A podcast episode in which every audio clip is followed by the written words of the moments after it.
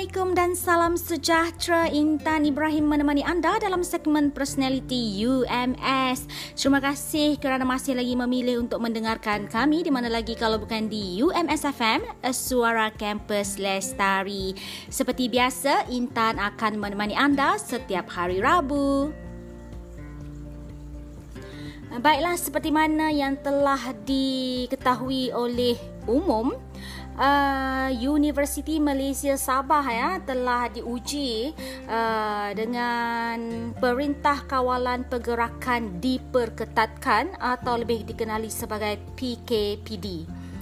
Dan untuk itu Intan akan berkongsikan beberapa perkara seperti SOP, dan Intan harapkan semua warga Universiti Malaysia Sabah sama ada kaki tangan dan juga pelajar yang berada di kolej kediaman untuk kekal tabah dalam menghadapi cabaran ini. Okey, jangan kita persalahkan mana-mana pihak kerana kita perlu memahami kenapa PKPD ini dibuat ataupun dilaksanakan di Universiti Malaysia Sabah.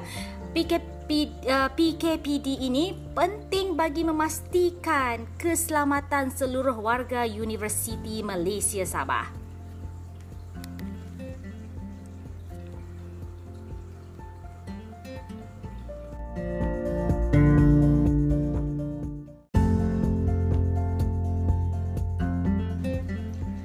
Baiklah, apa aktiviti yang dibenarkan dan juga apa aktiviti yang tidak dibenarkan dilakukan ketika tempoh PKPD yang dilaksanakan di Universiti Malaysia Sabah ini? Okey, antara aktiviti yang dibenarkan adalah untuk mendapatkan bekalan makanan dan juga mendapatkan rawatan kesihatan. Jadi rakan-rakan yang ada dalam Universiti Malaysia Sabah, jangan risau. Okey, pengecualian hanya diberikan kepada seorang sahaja wakil dari setiap kediaman untuk membeli barang keperluan di kedai runcit dalam kawasan PKPD, kerana kedai runcit ataupun minimarket dibenarkan untuk beroperasi dari jam 6 pagi hingga 6 petang, manakala pasar ataupun pasar bergerak ini pula beroperasi dari jam 6 pagi hingga 2 petang 2 kali seminggu sahaja. Walau bagaimanapun, keputusan masa operasi ini juga tertakluk kepada arahan semasa Jawatan Kuasa Pengurusan Bencana Daerah. Okey, bagaimana pula dengan pelajar yang mungkin sudah kehabisan wang tunai dalam tangan? Boleh atau tidak untuk mengeluarkan wang? Okey, menurut SOP yang dikeluarkan, pengecualian diberikan dengan kebenaran PDRM untuk seorang wakil dari setiap kediaman untuk keluar dari kawasan PKPD khusus untuk tujuan yang pertamanya mengeluarkan duit dari mesin-mesin ATM dan juga membeli keperluan asas.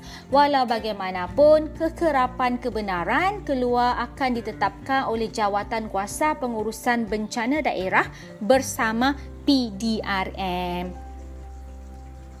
Jadi, kalau ada kes-kes kecemasan seperti sakit dan kematian, bagaimana?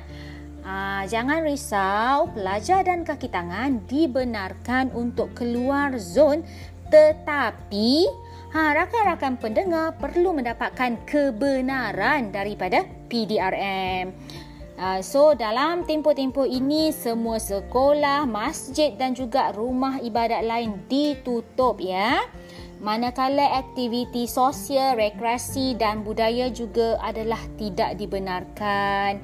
Jadi Intan berharap agar rakan-rakan, pelajar dan juga kaki tangan yang berada dalam kawasan PKPD ini untuk terus kekal tabah dan bersabar, kerana keputusan PKPD ini diambil adalah bagi tujuan untuk menjamin dan melindungi serta memastikan keselamatan seluruh warga Universiti Malaysia Sabah di Kota Kinabalu.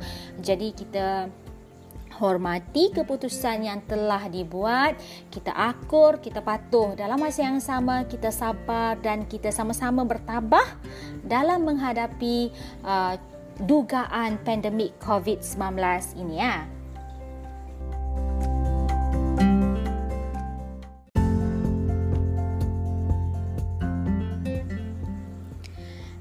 Baiklah, kita berhenti seketika dan kita dengar pesanan ini terlebih dahulu.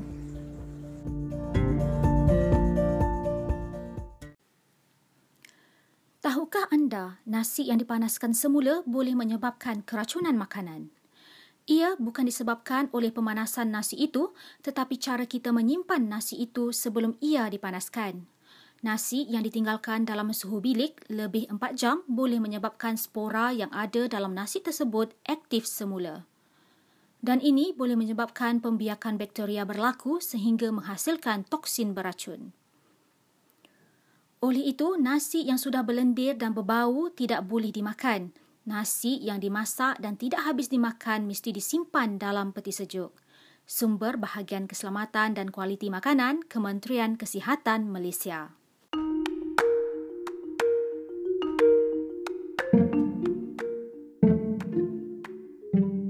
Tanggungjawab anda hari ini mungkin boleh menyelamatkan nyawa ramai orang. Segera dapatkan rawatan jika anda pernah kunjungi kawasan kluster COVID-19 dalam masa 14 hari. Atau pernah kunjungi zon merah COVID-19 dalam masa 14 hari atau pernah kunjungi pulang dari luar negara dalam masa 14 hari atau mempunyai kontak dengan kes positif COVID-19 dalam masa 14 hari. Segera dapatkan rawatan jika anda bergejala dan pernah ke tempat-tempat yang telah dinyatakan.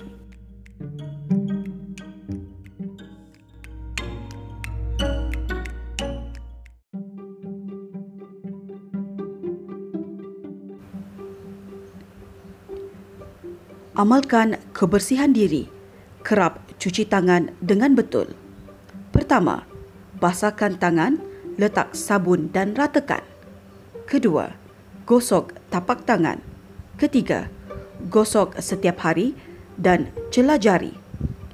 Keempat, gosok kuku di tapak tangan. Kelima, gosok belakang tangan. Keenam, bilas dengan air bersih.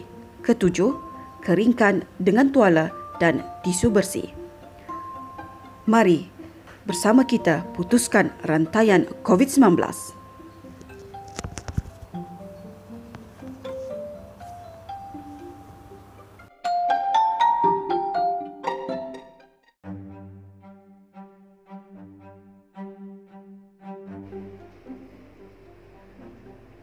Perlu diingatkan, kita masih belum menang. Terus mengambil langkah untuk mencegah COVID-19. Duduk di rumah, kerap basuh tangan, jaga kebersihan, kekal jarak 1 meter antara individu lain.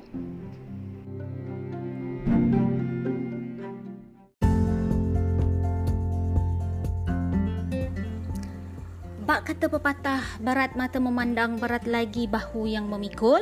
Jadi Intan berharap ya agar warga Universiti Malaysia Sabah yang terkesan dengan PKPD ataupun Perintah Kawalan Pergerakan Diperketatkan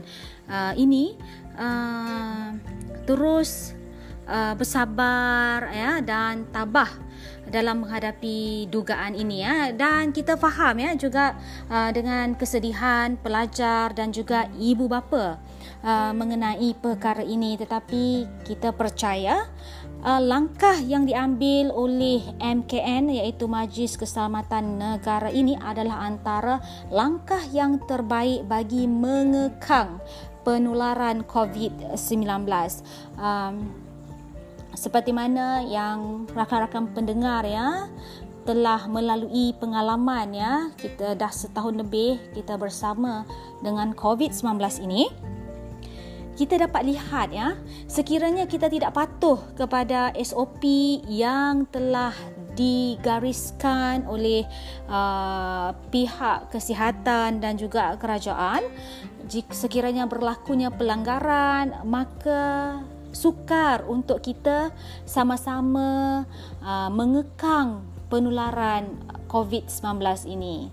Jadi, UMS FM berharap agar semua pendengar UMS FM, terutamanya rakan-rakan pendengar dalam kalangan pelajar dan juga kaki tangan, untuk terus sabar, tabah, dan yang paling penting anda perlu faham ya kenapa tindakan ini diambil demi keselamatan kita semua.